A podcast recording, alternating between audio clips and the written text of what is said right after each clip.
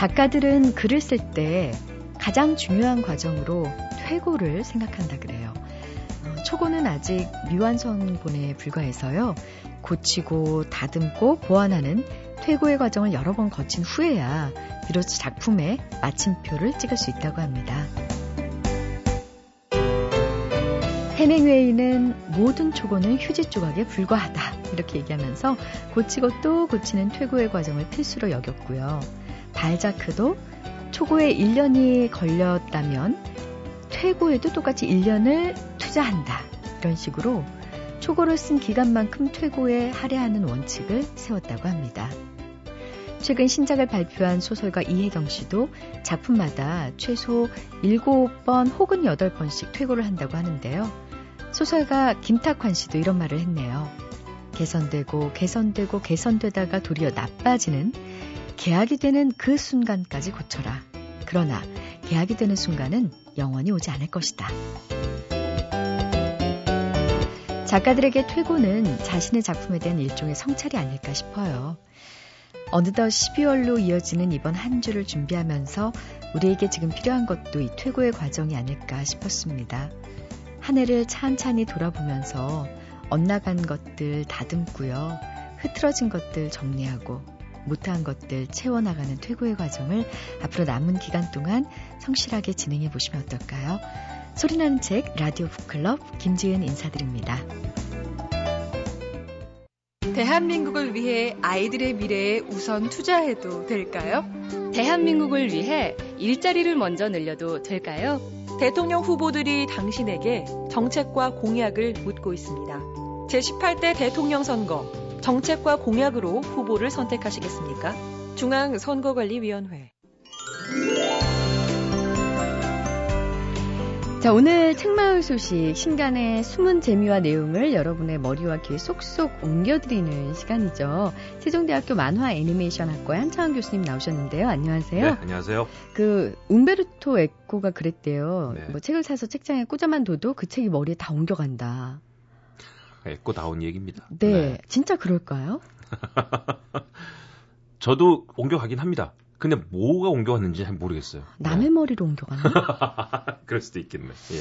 아, 네. 지난주에 진짜 해날로지네 남자의 종말 재미있게 아, 읽었는데요. 오늘은 또 어떤 책을 준비하셨는지요? 우리가 고전을 읽자 얘기를 많이 합니다. 요즘 들어서 특히나 책을 많이 읽으시는 분들이나 그다음에 자기개발사나 그다음에 무슨 재테크 책들 많이 좋아하셨던 분들도 요즘 다시 고전으로 돌아가고 있습니다. 왜 그럴까요? 정답은 거기에 있는 거거든요.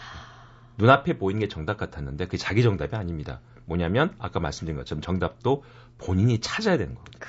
그 찾는 원류가 어디냐? 이게 고전 읽기인데 어떤 분은 고전은 제목도 잘 알고 내용도 어떤 내용인지 대충 아는데 읽어보지 않은 책이 고전이다. 뭐 이런 얘기 많이 하시는데요. 최근에 이 고전들을 새롭게 해석해서 우리가 지금 시대의 고전을 어떻게 읽을 것인가를 어, 나침반해주는 책들이 많이 나오고 있습니다. 그중에 시리즈가 하나의 소개를 해드리겠습니다.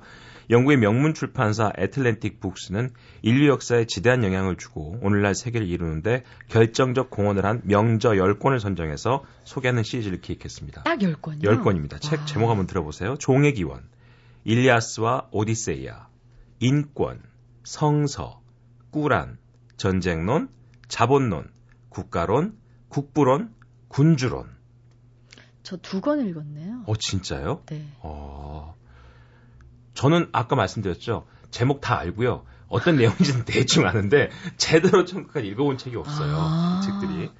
그런데 재밌는 건 이 책들의 원전을 그대로 다시 재출간한 게 아니고요. 각 분야에서 특히나 이 책을 전공했던 분들, 이 책을 전공하고 이 책으로 강의를 하고 이 책으로 특강을 하고 다니시는 세계 최고의 명자들, 필자 아~ 10명이 이 명자들에 대한 바이오그래피를 전기를 흥미롭고 이해하기 쉽도록 집필한 겁니다. 책에 대해서요? 그 책에 대해서. 그 아. 책이 어떻게 나오게 됐고 아. 그 책을 쓴 사람은 어땠고 그러니까 종의 기원 같은 경우는 이제 다윈 얘기를 하는 거죠. 다윈이 어떤 상황에 종의 기원을 썼고 당시에는 그게 어떻게 보여졌고 음. 종의 기원도 참 저도 책을 보니까 신기한 거는요. 종의 기원은요. 기독교한테는 사실은 적입니다.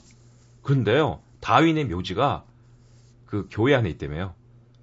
아주 아이러니합니다. 그러니까 교회 사람들이 제일 싫어할 수 있는 다윈에도 불구하고 다윈을 그렇게 교회에서 아꼈답니다. 음... 그 이유가 뭘까? 왜요? 이 책에서는 그렇게 얘기합니다. 아껴야지. 아껴야죠. 아껴야지만 성경이 얘기하고 그가 얘기하고 있는 진리에 대해서 다윈이 더 이상은 안 파헤쳤을 거라는 생각을 저 개인적으로 해봅니다. 아니 원수를 사랑하라라는 성서에 네. 어, 덕목을 실천하기 위해서인가요? 그런데 이게 국내에 이제 오게 되면 번역이 돼야 되잖아요. 근데 번역하시는 분들도 우리나라에서 그 분야의 또 최고분들이 번역을 하셨습니다. 그래서 책이 지금 종의 기원과 인권, 일리아스와 오디세아 세 권이 나와 있는데요.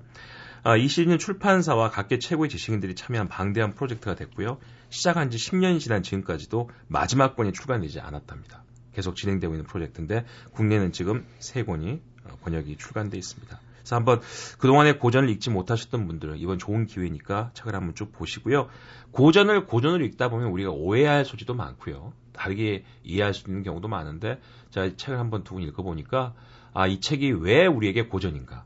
그리고 사람들이 인류 역사를 통해서 이 책이 어떤 역할을 했는지에 대해서 더 쉽게 이해할 수 있어서 짧은 시간에 많은 내용들을 자기 것으로 만들 수 있는 기회가 되지 않을까 싶어서 소개를 해드렸습니다. 책의 그 두께는 어느 정도 되나요? 책이 200페이지가 안 됩니다. 아, 주 얇게 나와 있습니다. 뭐 종의 기원 같은 책은 보면 어, 베개죠 거의 뭐. 가슴이 네. 묵직해지잖아요. 보기만 해도 부담스럽고. 그렇습니다. 네네. 아, 그런데 이 책 Great Effect 시리즈 네. 중에 종의 기원 그리고 일리아스와, 일리아스와 오디세이와 오디세이. 인권. 인권. 네. 인권은 누가 쓴 책인가요? 인권은 크리스토퍼 히친스라는 분이 옮기셨는데 여기다가요. 원래 인권이라는 책이 없죠. 근데 저도 처음 예, 인권이라는 책이 있는 게 아니고요. 인권이 어떻게 만들어졌는 걸 얘기하는 겁니다. 아... 인류 사회에서 인권이 언제부터 논의가 되기 시작했고 인권에 대해서 우리가 어떻게 연구를 해왔는가에 대한 쓴 책입니다. 인권. 어, 그래요. 네, 꼭 한번 그렇습니다. 읽어보고 싶네요. 네네. 자 오늘 한창환 교수님과 함께 한 책마을 소식 굉장히 값진 시간이었습니다. 10권 다 읽어보실 거죠? 네, 나오는 대로 고맙습니다. 네, 네, 감사합니다. 잊혀질 뻔한 책, 묻혀질 뻔한 책을 소개해드리는 시간, 뻔한 책. 이번 주에 소개해드릴 뻔한 책은요, 어, 출판사 문학동네에서 한국 문화를 보다 친숙하게 알리기 위해서 기획한 시리즈죠. 키워드 한국 문화.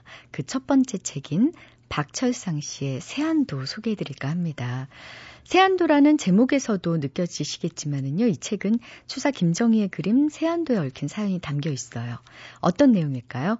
문학동네의 구민정 씨의 설명 들으시겠습니다. 추사 김정희 그림 중에서 우리가 가장 잘 알고 있다고 생각하는 그림이 바로 세안도예요. 소나무와 잣나무가 허허벌판에 서 있고 그 아래에 빈 집이 그려져 있어요. 처음 봤을 때는 너무 쓸쓸한 느낌을 자아내는 그림이고 이게 왜 유명한 그림이지 이런 생각을 다들 해보셨을 거예요. 그런데 이 저자는 추사 김정희와 역관 이상적의 우정을 키워드로 이야기처럼 전개해 나가고 있거든요. 추사가 처음에 전기에서 잘 나가던 시절, 그러다가 저 머나먼 제주도까지 유배를 가서 쓸쓸함을 느끼고 친구와 부인의 죽음을 접하는 장면, 그러다가 이상적이 보내준 책들을 읽으면서 삶의 위안을 찾는 장면, 그래서 추사 김정희가 너무 고마운 마음에 그린 그림이 바로 이 세안도라는 거죠. 이런 장면들이 정말 소설보다 더 극적이에요. 네, 구민정 씨도 설명해 주셨지만은요, 정말 소설보다 더 극적입니다. 어, 세안도는요, 원래 역관이었던 친구 이상옥과의 우정을 담은 그림이라고 해요. 추사의 유배 생활이 더욱 쓸쓸할 수밖에 없었던 이유는요, 이제 유배 생활을 하고 나니 자신을 따르던 그 많은 사람들이 하나 둘 등을 돌렸겠지요. 하지만 이상옥만큼은 그를 외면하지 않고요. 중구에서 들여온 좋은 책이랑 또 진심이 담긴 편지로 추사를 위로했고요. 추사는 이에 대한 고마움을 이 그림에 담아냈던 거죠. 세안도 언뜻 보기엔 쓸쓸해 보이지만은요. 겨울에도 늘 푸른 소나무와 잣나무처럼 두 사람의 우정도 시들지 않고 푸르다는 것을 얘기하고 있는 거니까 알고 보면 참 따뜻한 그림인 것 같습니다. 박철상 씨의 세안도에는 그림에 얽힌 사연 외에도 추사 김정희의 삶도 담겨 있는데요. 그 가운데 우리 구민정 씨의 마음을 움직였던 일화가 있다고 하네요. 어떤 내용일까요? 추사 김정희한테 그렇게 많은 사연이 있는 줄 몰랐어요. 특히 아내가 죽은 줄도 모르고 제주도에서 편지를 쓰는 대목이 있어요. 그런데 나중에야 이미 아내가 죽고 없다는 소식을 알게 되는 거죠. 아내의 부고를 듣고 더 이상 할 말이 없다. 하늘이 나를 버린 것인가? 이런 생각을 하는 대목이 나와요. 그 부분이 굉장히 울컥하는 대목이죠. 그리고 추사가 이 그림 끝에 붙인 글이 또 있어요. 후조의 정신을 얘기하는 부분이 있거든요. 시들지 않는 정신이란 뜻인데요. 그 내용을 자세히 설명한 부분이 있어요. 공자께서는 겨울이 되어서야 소나무와 잣나무가 시들지 않는다는 것을 알게 된다고 하였다. 라고 언급한 부분이거든요. 비록 지금 날씨도 춥고 어려운 일들도 많지만 언제나 시들지 않는 소나무와 잣나무처럼 그렇게 모두 살아갈 수 있었으면 하는 생각을 했어요.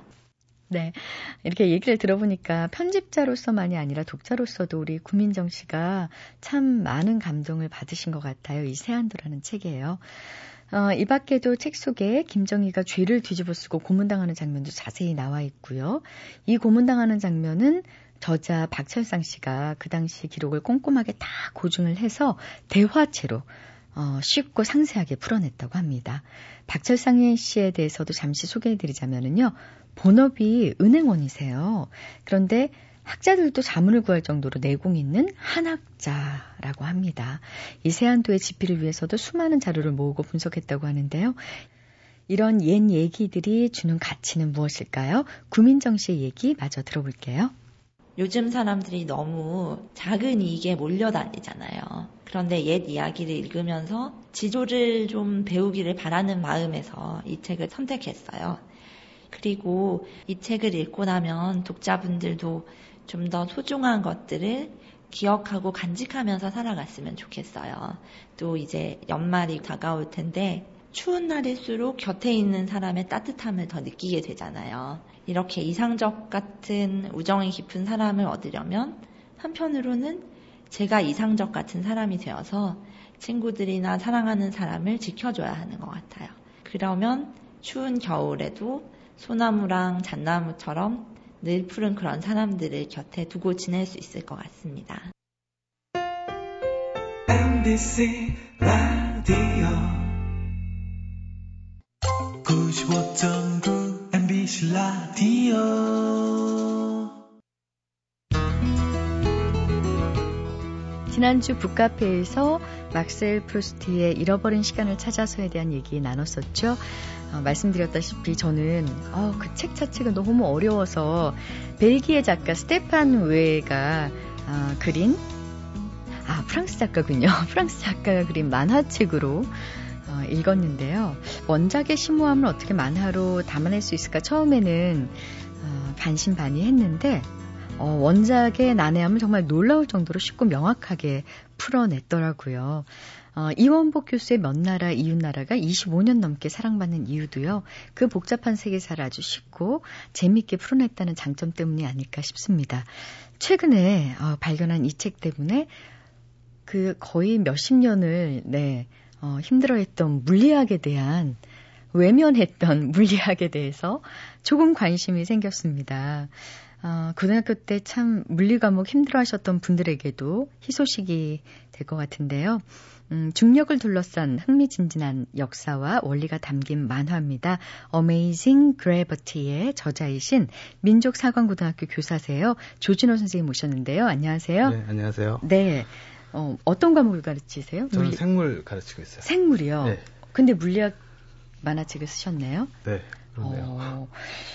아니, 근데 제가 이 어메이징 그래비티를 읽으면서 이 첫 장에서 가장 놀라웠던 게 보통 이제 조진호 글, 그다음에 네. 김지은 그림 뭐 이런 식으로 나와야 되지 않겠습니까? 네네. 네. 근데 조진 호 글 그림이어서 어 굉장히 신기하게 느껴졌어요. 언제부터 이렇게 그림을 그리셨는지요? 어 저도 그 질문을 많이 받는데요. 그 그림을 따로 배우거나 이런 건 없고 그냥 어렸을 때부터 이렇게 낙서하듯이 그리는 거는 좋아했던 것 같아요. 네, 근데 따로 배우진 않고. 그래요? 네. 어, 근데 굉장히 잘 그리셨는데요. 감사합니다. 어렸을 때부터 그림을랑 좀 친했고요. 그리고 이제 학교 다닐 때부터 무슨 학교 대표로 그 대회 나가거나 이런 경험들 좀 있어요.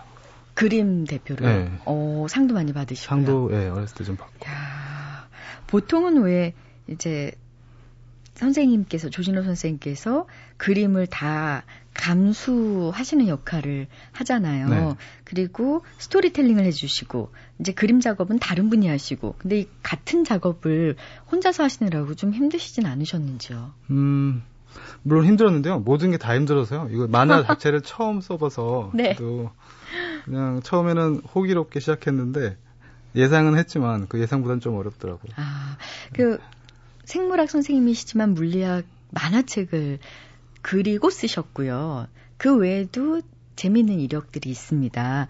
어, 1999년 서울대 사범대학 주최 교육용 소프트웨어 개발 경진대회에서요. 초파리 가상 시뮬레이션 실험실 프로그램으로 대상을 수상하셨는데 이게 뭐예요?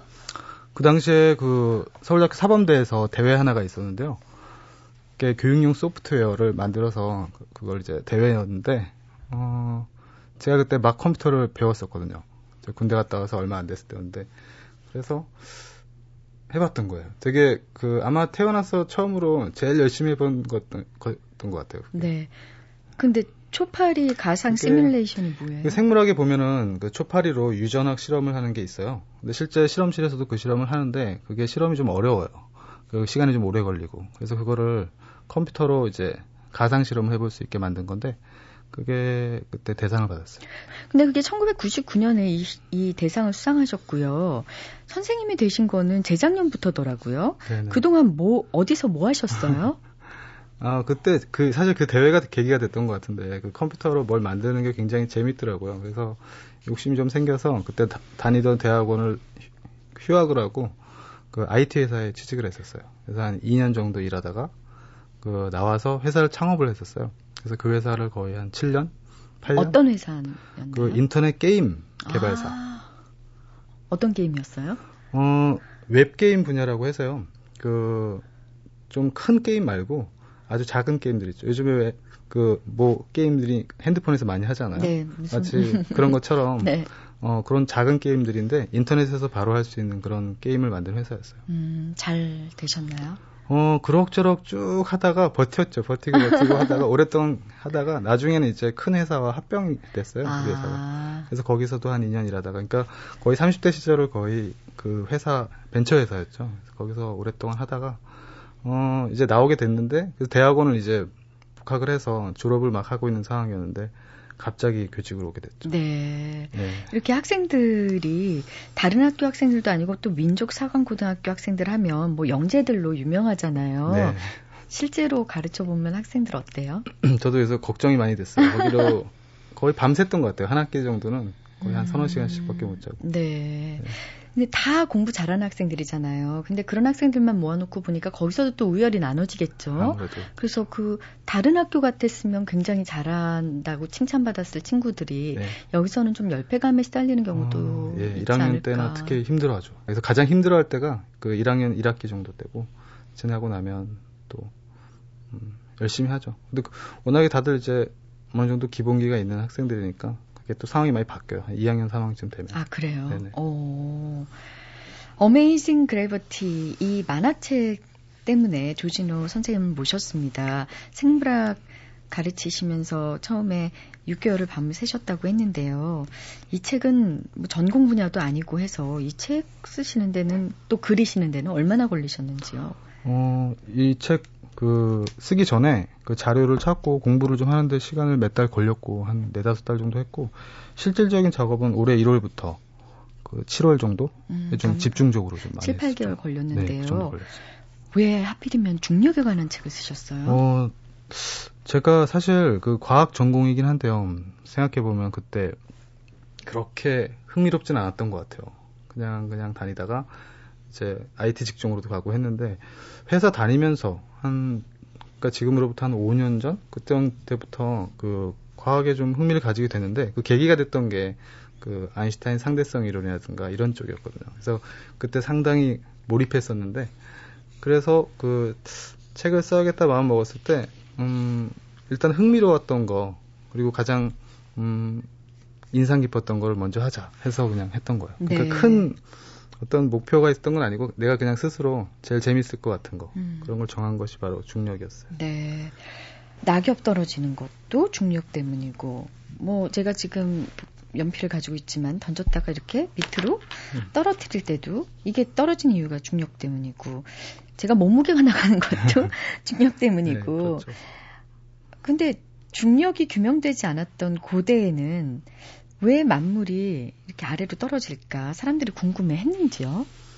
음, 주변에 보면은 이런 걸로 궁금해하는 사람들이 있나요? 아니면 이거 가지고 오랫동안 얘기를 나눠본 기억이 저는 없어요. 없, 네. 없으시죠? 아마 그때도 마찬가지였을 것 같아요. 그런데 이 책에서 주인공으로 나오는 사람들이 그런 걸 이제 궁금해했던 사람들인 거죠. 예. 그리고 이렇게 얘기할 게 많았던 거죠. 예. 음. 저도 그래서 그 제가 중력에 대해서 어느 날 궁금해서 공부를 한 건 아니고 그 과학 과학 관련 책을 쭉 보다가 이 사람들의 어떤 그런 일면들을 보면서 그 당시 되게 감동했던 것 같아요. 네. 그래서 그 생각의 과정이나 어떤 상상력 이 사람들의 이런 것이 되게 깊은 인상을 받았던 것 같아요 그때. 그래서 그 중력의 얘기 이제 들어가기 전에요. 당시에 고대인들이 상상했던 이 우주의 모습이 참 재미있더라고요. 제각기고요. 네, 뭐 바빌로니아, 이집트, 히브리 사람들 또 고대 페루인, 고대 인도인 등등 그 사람들이 당시에 생각했던 우주관에 대해서 좀 설명해 주시겠어요? 네. 굉장히 다양한데요. 약간의 공통점이 있는 것 같더라고요. 찾아보니까. 먼저 우주가 무한하다고 생각했던 것보다는 그 유한하다고 생각한 경우들이 많았던 것 같아요. 일단은 그리고 이제 우주를 어, 위 아래가 있는 네. 그런 세상으로 봤던 것 같고 그래서 저도 음. 책에도 그렇게 써 있는데 모두가 다 그런 건 아니에요. 특히 인도 같은 경우에 보면 굉장히 독특한 네. 그 이런 상황들도 있는데 대체로 비슷한 그리고 저도 어렸을 때 그 기억이 나더라고요. 이 책을 쓰다 보니까 잠시 그런 생각을 했었던 것 같아요. 주전자 같은. 네. 음.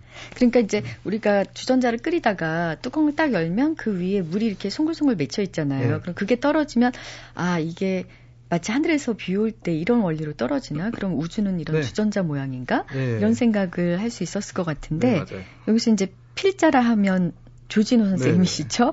어렸을 때 세상이 주전자가 흡사할 것이라고 생각하셨고 네, 바빌로니아 사람들은 약간 솥단지나 조개 껍데기처럼 생각을 해서 이 밑에 쪽에서는 이제 물이 고여 있고 바다가 네. 있고 위에는 이제 하늘에 별이 떠 있고 가끔 뚜껑이 열리면서 이 음. 그 양쪽에 뚜껑이 열리면서 물이 확 들어오고 뭐 이런 식으로 설명했고 저 개인적으로는 이집트인들이 네. 생각했던 우주가 참 멋있죠. 멋있던데요. 좀 설명해 주시겠어요? 어, 이집트 안에서도 이집트가 워낙에 역사가 오래된 국가잖아요. 그래서 생각들이 다양한 것 같은데 거기서 이제 이 책에서는 좀 두 가지가 소개되어 있는데요. 하나는 다른 뭐 바빌 바빌로니아인과 같이 닫힌 세계, 그러니까 석관으로 봤다는 얘기가 있어요. 그리고 또 하나는 그 소우주하고 대우주에 대한 얘기인데 우리 인간의 몸이 큰 우주의 우주와 이렇게 일치한다. 그리고 우리 우리 인간의 몸을 소우주라고 하고 아. 대우주라고 하는 게 있어서 그 그리고 우주의 어떤 신과 우리 몸의 그 일부 눈이라든가 뭐 갈비뼈 마디 하나하나까지도 신하고 같이 신하고 이렇게 일치를 시켰었죠. 어, 고대인들은 이 상상력이 중력에도 미쳐서요. 음, 중력의 역사 또한 우주에 대한 그 생각만큼이나 오래된 것 같은데요. 네, 고대인들의 생각에서는요, 그 중력에 대한 흔적을 찾기가 어렵더라고요. 그러니까 중력을 그때부터 이해하려고 했던 건 아니고, 그 우주의 모습에서 오히려 이제 중력을 어떻게 생각했나를 갖다가 이제 이해할 수 있는 건 있었어요. 그러니까 대부분 다 우주가 어, 사방팔방으로 광활하게 있는 게 아니라 넓게 돼 있어서 위아래가 있는 구조라고 생각한 거죠. 그리고 그 끝까지 가게 되면 끝에 이제 다다르게 되고 음, 이런 것들이죠. 그래서 네. 그 당시만 해도 이제 구형의 우- 구형의 대지를 갖다가 상상하기 좀 어려웠었던 것 같아요. 네. 당시에 유명한 철학자 아리스토텔레스는 물, 불, 흙, 바람 이 네 원소가 자기 특성에 맞게 자기 자리로 돌아가는 것이 일종의 중력이다? 이렇게 본 것 같은데요. 그럼 뭐 물은 밑으로 떨어지고 음, 불은 위로 올라가고 이런 건가요? 네, 거기 네 가지 원소. 오늘날에는 이제 원자라고 해서 더 이제 들어가긴 하지만요. 그 가장 기본이 되는 입자를 원자라는 개념이 있었는데 아리스토텔레스 시대에는 그 아리스토텔레스는 그것을 믿었어요. 그러니까 모든 원소를 다 나눴을 때 그 구분할 수 있는 것을 네 가지로 보았는데 물, 불, 흙, 물, 불, 흙, 바람. 공, 이렇게 공기. 아니, 공기. 예. 그렇게 있었는데 이것들의 우주에서의 절대적인 위치가 있다고 생각한 거죠. 아, 그래서 가장 무거운 거, 흙, 그다음에 물, 바람, 불 이런 식으로 바깥쪽으로 점점 네. 퍼지는 그 위치가 있다고 생각한 거예요. 그래서 그 근본 원소들은 자기 위치로 돌아가려고 하는 회귀 본능 같은 거 아, 그런 것들이 있다고 생각한 거죠. 그, 그 결과적으로 그것 때문에 그 돌이 떨어지고 물에서 돌이 가라앉고 음, 그다음에 불 같은 거는 위로 이제 올라가고. 올라가고 어, 책에 이제 말이 마구간에 들어가듯이 네. 각자의 원소들이 각자의 위치로 돌아간다, 고향으로 돌아간다 네. 이런 말일 텐데 그렇다면 중력은 무거운 것이 원래 있던 자리로 떨어지는 것? 그렇죠. 아리스토텔레스는 그렇게, 그렇게 생각한 거네요. 어, 어쨌든 지금 들으면 좀 낯설기까지 하죠. 근데 어쨌든 아리스토텔레스는 처음으로 그 물체가 떨어지는 원리에 대해서 나름의 논리를 만든 거예요. 음, 이 이제 논리가 결정적으로 바뀌게 된 것이 코페르니쿠스와 갈릴레오 시대가 아닐까 싶은데요. 그렇죠. 뭐 그래도 지구는 돈다. 그리고 이것과 중력의 관계에 대해서도 많이 고민을 한 네. 것으로 알고 있고요. 요 당시를 한번 설명해 주시겠습니까? 네. 이때 이제 케플러부터 시작해서 코페르니쿠스부터죠. 그래서 근대 과학인데 그 코페르니쿠스가 그 지구가 그 우주 중심에 있는 것이 아니라 태양 주위를 돈다라고 얘기했는데 그게 사실은 처음으로 얘기한 건 아니고요. 그 아리스타르쿠스라고 하는 학자가 아주 오래전에 얘기했는데 그걸 다시 얘기한 거죠. 다시 얘기한 건데 어 그것이 처음 얘기했을 때 세상이 바뀐 게 아니라 그 한참 오래 걸렸어요. 그 뉴턴에 가서야 이제 그게 되는데 중력 때문에 그게 벗어나기 힘들었던 거예요. 그러니까 우- 전체 우주에서 중심이 지구고 그 지구의 중심이 바로 우주의 중심이다라는 거에서 실제 지구가 중심이 아니고 어딘가를 돌고 있고 음, 이런 것으로 가기가 힘들었던 것이 중력, 때문이죠. 때문에. 그렇죠. 왜냐하면 그 하늘을 보면 모든 것들은 어딘가 떨어지고 있는 것 같지는 않아 보이잖아요. 그리고 별자리도 네. 대충 보면은 그 자리에 있고요. 그 자리에 있고요. 예. 그리고 항상 별들은 똑같이 움직이기 때문에 그래서 우주가 유한하다고 생각한 큰 이유 중에 하나였어요. 갈릴레오는 생각보다 그 지동설을 얘기했는데 약간의 차이가 있어요. 그 케플러 같은 경우는 태양 중심설이라고 해서 그 태양을 돌고 주변을 돌고 있다. 지구 지구뿐만 아니라 화성이나 금성 모든 것이 태양 주위를 돌고 있다라고 했는데 우주의 중심이 지구가 아니라 태양이다라는 것이고 갈릴레오는 그 태양이 중심이다라고 강하게 얘기하진 않았고요. 아, 지구가 돈다. 지구가 움직인다. 움직인다. 예, 예, 초점을 맞췄어요. 예. 근데 믿어지지 않은 게 하나가 더 있죠. 움직이고 있는 곳에서 아까도 말했듯이 만일에 말씀하신 말씀하신 대로 그럼 뭔가를 떨어뜨렸을 때 움직였기 때문에 치우쳐서 떨어지고 네, 옆으로, 옆으로 떨어지거나 사선으로 떨어질 것 그래야. 되잖아요. 사실 네. 실제 아리스토텔레스가 얘기한 네. 부분이에요. 이 책에서도. 네. 근데 그렇지가 않고 전혀 어, 지구가 움직이는 것 같은 그런 이유를 그걸 찾을 수가 없었겠죠. 똑바로 떨어지는 것 네. 같잖아요. 근데 그 부분 때문에 어려웠던 거예요. 음. 지구가 움직인다는 거를 어 세- 아무리 생각을 해도 어려웠던 거죠. 왜냐하면 네. 우리의 직관하고 많이 다르죠. 네. 피사의 사탑에서 실험한 게 갈릴레오 맞나요? 맞아요. 뭐 이렇게 깃털과 음. 어, 쇠 공을 같이 떨어지면 공기의 정- 저항만 없다면 동시에 떨어진다. 네, 실제로 실험을 했었죠. 네. 인간이 달에 갔을 때 갈릴레오를 나름 기리기 위해서 음. 그 실험을 똑같이 했었죠. 똑같이 떨어지나요? 예, 똑같이 떨어졌었죠. 어, 갈릴레오는 그 이유를 뭐라고 했나요? 그 이유에 대해서도 말하지 않았어요. 그냥 아, 똑같이 떨어진다. 떨어진. 그 아리스토텔레스는 다르게 떨어진다라고 했거든요. 가벼운 것보다 무거운 것이 더 빨리 떨어진다고 했는데 그럴 것 같은데 아니라는 네, 거죠. 갈릴레오는 그렇지 않다라고 얘기했죠. 음, 그 이- 예로 그런 걸 들었죠. 두 사람이 그 공중에서 같이 떨어지고 있다고 가정해 보- 보면요. 떨어지고 있다가 두 사람이 손을 잡으면 네. 아리스토텔레스식이라면 어떻게 될까요? 손을 잡는 순간 무게가 늘어났겠죠. 네, 그래서 더더 빨리 빨리 가서- 떨어져야겠죠. 네. 근데 실제로 그럴까요? 그럴 것 같은데 안 그래요? 그러면 여러 명 떨어지고 있다가 같이 다 부둥켜 앉으면 굉장히 빨리 예, 떨어지는. 가속이 붙을 것 같은데. 어, 그럼 아리스토텔레스식으로 지금 아니 생각하시는 괜히 금방 생각하면 그럴 것 같은데 아닌가요? 그걸 아니라고 조롱을 했죠. 그 갈릴레오가. 갈릴레오가? 예. 아, 참 아직 갈릴레오 시대가 한참 전인데도 네. 아직도 그럴 것만 같아요. 그러니 것만. 그 옛날 사람들이 중력이라든가 이 우주에 대해서 새로운 생각을 갖기가 얼마나 힘들었을까라는 생각도 네. 들고요. 이 중력에 대해서 가장 그 과학적으로 그리고 또 열심히 생각했던 과학자가 뉴턴이겠죠. 사과나무 사과밖에 네. 생각이 안 나는데 진짜 사과나무 밑에서 생각했던 건가요? 어, 아마도 이게 워낙에 유명한 사람이니까 그 뒤에 사람들이 이야기를 덧붙이고 만들어내는 음. 경향이 있죠. 그러니까 네. 신화처럼 되는 거죠. 갈릴레오도 그래도 지구는 돈다라고 얘기한 것이 그렇게 약간 신화적인 그런 얘기들이 있죠. 네. 자, 그럼 음. 뉴턴은 이 음. 중력에 대해서 어떻게 생각을 하게 됐나요? 뉴턴은 그, 그 이전에 그 선배들이 만들어 놓은 여러 이론 중에서 잘 선택을 했어요. 그것을 수학적으로, 완벽하게 수학적으로 만든 거죠. 그래서 그것이 만류인력의 법칙인 거죠. 네, 좀 설명해 주시겠어요? 어, 만류인력의 법칙은 먼저 모든 것은 그 전에는요, 그, 그 서로 끌어당긴다라는 생각을 어느 정도 했어요. 그래서 끌어당기는 것을 설명하기 위해서 자석을 동원한다거나 비슷한 것끼리 끌어당긴다거나 뭐 이런 얘기들을 했는데 어, 뉴턴의 만류력에서는 어, 그냥 모든 것이 끌어당긴다. 질량만 있으면 우리가 아. 인지할 수 있는 뭔가가 있으면 그것이 티끌 티끌이라도 아니면 지구 지구가 되더라도 그런 것들은 무조건 서로 끌어당긴다. 그러면 지구와 지금 조진호 선생님도 서로 끌어당기고 있고, 그럼요. 이 앞에 있는 마이크랑 조진호 선생님도 서로 끌어당기고 있는 네, 거예요? 그럼요. 여기 우리 둘도 지금 이렇게 끌어당기고 있는데 거죠. 왜 가까워지지 않는 건 저 뒤쪽에서 또 우리를 끌어당기고 있는 게 있기 때문인가요? 어, 서로 끌어당기는 것들이 그렇죠. 모든 때문에? 게 지금 동시에 끌어당기고 있는 거고, 아. 그리고 우리 둘이 가까이 붙기에는 그 질량이 좀 많이 작죠. 음. 아 질량이 더 커야 돼요. 이것을 생각해 보면 알아요. 그러니까 그 지구라는 것이 굉장히 큰 질량체잖아요. 근데 우리가 그것을 그 딛고 일었을 수 있죠. 그리고 뛸 수가 있죠. 그 정도로 사실 생각보다 힘이 크진 않아요. 우리가 이런 물체들을 들어올릴 수 있는데 이 정도는 어, 들어올 수 있는 들어올릴 수가 있는 거죠. 살짝. 예. 예. 그만큼 큰 힘은 아니, 아닌 것 같긴 하죠.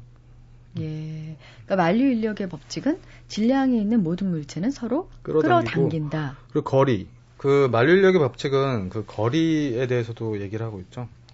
어, 거리가 멀어질수록 기본적으로 힘이 약해진다라고 하는 건데 거리의 제곱에 비례해서 약해진다. 음. 라는 것이 있죠. 네네. 그래서 거리가 1만큼 떨어졌을 때는 1만큼 힘이 있으면 2만큼 떨어지면 4? 만큼의 힘만큼 약, 힘이 약해지는 거죠. 아, 이해가 되네요. 네. 그런 점은. 어, 그러면 이 뉴턴과 또 어, 뉴턴의 이론을 반박하고 보완한 사람은 이제 아인슈타인 아니겠습니까? 네. 둘의 가장 큰 이론적 차이점 뭘까요? 음, 사실 뉴턴 스스로 굉장히 답답했을 거예요. 그러니까 그 당시에 그걸 발표했을 때는 다들 환호성을 올리고 뭐 어떤 사람들은 이제 더 이상 물리학에서 할 게 별로 없고 이제 자질구레한 것들만 좀 정리하면 된다라고 할 정도였는데 뉴턴 스스로는 사실 굉장히 답답해했던 걸 그 기록에 있거든요. 심각한 부분이 있어요. 뉴턴의 법칙이. 뭐냐면 모든 물체가 있고 그 거리를 알고 각각의 질량을 알면 정확하게 얼만큼 끌어당기는지 그리고 물체 현재의 속도를 알고 질량을 알고 하면 어떤 식으로 얘가 나갈 건지를 다 계산해낼 수 있어요. 뉴턴의 법칙대로. 그래서 뉴턴의 법칙만으로 우리가 달 탐사선을 달로 보낼 수가 있어요. 그렇게 정확한데 너무너무 정확한데 네. 그런데 그 이유에 대해서 하나도 얘기해주고 있지 않죠. 그 만리력 법칙 안에는. 네. 그러니까 잘 잘 만들어진 계산기 같은데 너무나 완벽한 계산기인데 음. 그 계산기가 도대체 원리, 어떻게 돌아가는지 원리를 전혀. 아, 그럼 그 원리를 알아낸 게 아인슈타인인가요? 그렇죠. 그러니까 생각해 보면 이상한 거예요. 그 물체가 어떤 공간상에서 이렇게 있어요. 근데 그 두 물체가 서로 어떻게 질량을 서로 알며 그리고 그 거리가 얼만큼 떨어졌는지를 어떻게 아는지 그리고 정확하게 힘을 행사해서 끌어당기잖아요. 이거를 어떻게 설명해? 그 자체로서 너무너무 이상한 거죠. 어떻게 알죠? 그러니까요. 그리고 그게 거리가 얼만큼 떨어져 있나 상관없어요. 정확하게 알고 계산해서 끌어당기니까. 네. 그 부분에 대해서 전혀 설명할 길이 없는 거죠. 그래서 사실 뉴턴이 그 만류력 법칙을 얘기했을 때도 어 다들 환호성을 올린 게 아니라 조롱하는 사람들이 많았죠. 아인슈타인은 어떻게 설명했나요? 그래서 아인슈타인도 그게 궁금했던 건데 사실은 아인슈타인은 중력의 원리를 알아내겠다고 처음에 시작한 건 아니고 어 당시에 그 뉴턴 때는 잘 규명이 안 됐었는데 나중에 발전한 분야가 있는데 그 전자계학이라고 하는 분야예요. 그 자기와 그 전기 그런 것들 가지고 이제 실험을 하게 되는데 그 뉴턴 때 그런 것들을 좀 지식이 있었으면 음, 좀 다른 생각을 할 수 있었겠죠. 근데 그 전자계약이 꽃을 피우면서 심각하게 뉴턴의 이론하고는 좀 다른 부분이 있었어요. 근데 그 당시에도 그 다른 부분을 어, 아주 심각하게 받아들인 사람이 별로 없었던 것 같은데 그 아인슈타인은 그거를 어, 아주 순수하게 받아들였죠. 그 두 개 다 맞는 것 같은데 그럼 두 개 두 개를 다 충족시키는 하나의 이론이 무엇인가를 찾는 와중에 이제 상대성 이론이 나오게 된 거죠. 음. 그러다가 상대성 이론이 처음에 나온 것이 특수 상대성 이론인데 어, 그것을 좀 더 발전시켜서 좀 더 확장된 더 포괄적인 이론을 만든 것이 일반 상대성 이론인데요. 그 과정에서 이제 중력의 원리가 스스로 이제 깨닫게 된 거죠. 네. 네. 아인슈타인이 깨달은 중력의 법칙은 어떤 건가요? 어, 맨 처음에는 그 아인슈타인의 특수 상대성 이론인데요. 여기서는 빛의 속도에 대해서 나왔어요. 빛의 속도가 맥스웰이라고 하는 걸출한 학자가 그 전자기학 분야를 연구하면서 전기와 자기가 사실은 같은 거고 다른 표현에 지나지 않는다라는 이론을 만들었을 때요. 그 속도가 그 계산하면 속도가 도, 그 계산이 되는데 정확하게 빛의 속도와 일치했던 거예요. 그래서 그때 맥스웰이 얘기한 것이 전자기라고 하는 것이 사실 빛과 같은 것이고 우리가 알고 있는 빛 있죠. 여기서도 지금 밝은 빛이 내리고 있는데요. 이 빛이 하나의 전자기파다. 라고 얘기를 한 거죠. 그러니까 속도라고 하는 것이 항상 비교할 것이 있어야지만 의미가 있는 거예요, 사실은. 근데 우리는 그걸 잘 인식을 못하죠. 결론은 그 시간과 공간이 사실 별개의 것이 아니라 하나다. 그래서 시간과 공간이 예, 보통 시공간이라는 말을 쓰죠. 아인슈타인 얘기 나와서 시공간에 대한 얘기인데 그때부터 아인슈타인은 공, 시공간이 상황에 따라서 어, 작아지거나 커지거나 이런 것들을 어느 정도 직감하고 있었는데 일반 상대성 이론에서는 그 시공간에 구부러진 곡률 이런 얘기가 나와요. 그래서 즉 아인슈타인한테는 그 중력이 뭐냐면 어, 구부러진 시공간 때문에 나타나는 어떤 착각 같은 거. 음. 그 구부러진 시공간에서는 우리는 지금 여기 이렇게 의자에 앉아 있잖아요.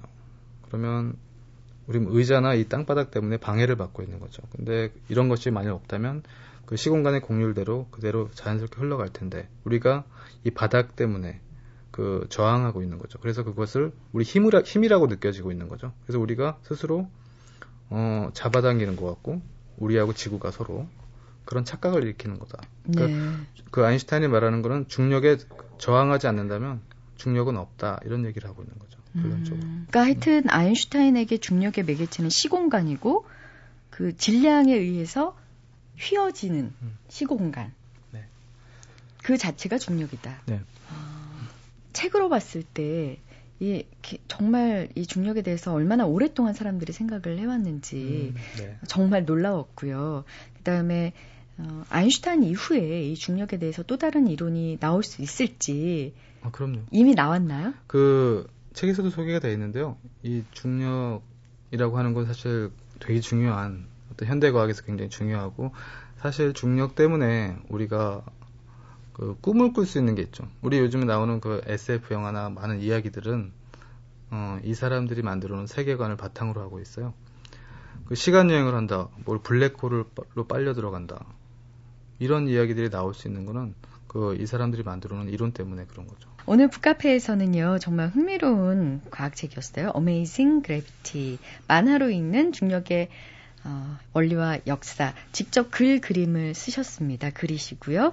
민족사관 고등학교의 조진호 선생님과 함께 했습니다. 고맙습니다. 네, 감사합니다. 오늘 북카페에서 중력, 만유 인력에 대한 얘기 참 많이 나눠봤는데요. 일본의 국민 시인으로 불리는 다니카와 슌타로의 시 선집 20억 광년의 고독을 보면요. 만유 인력이란 서로를 끌어당기는 고독의 힘이다. 우주는 일그러져 있다. 따라서 우리 모두는 서로를 원한다. 이런 구절이 나옵니다. 역시 시인은 중력과 우주를 바라보는 관점도 남다르죠. 문득 이런 생각이 들더라고요. 중력이 우주의 본능이자 법칙이라면 일그러져 있기에 서로가 기대야 하고 고독하기에 서로가 간절히 필요한 것은 우리 인간의 본능이자 살아가는 법칙이 아닐까요? 지금까지 소리나는 책 라디오 북클럽 저는 김지은이었습니다.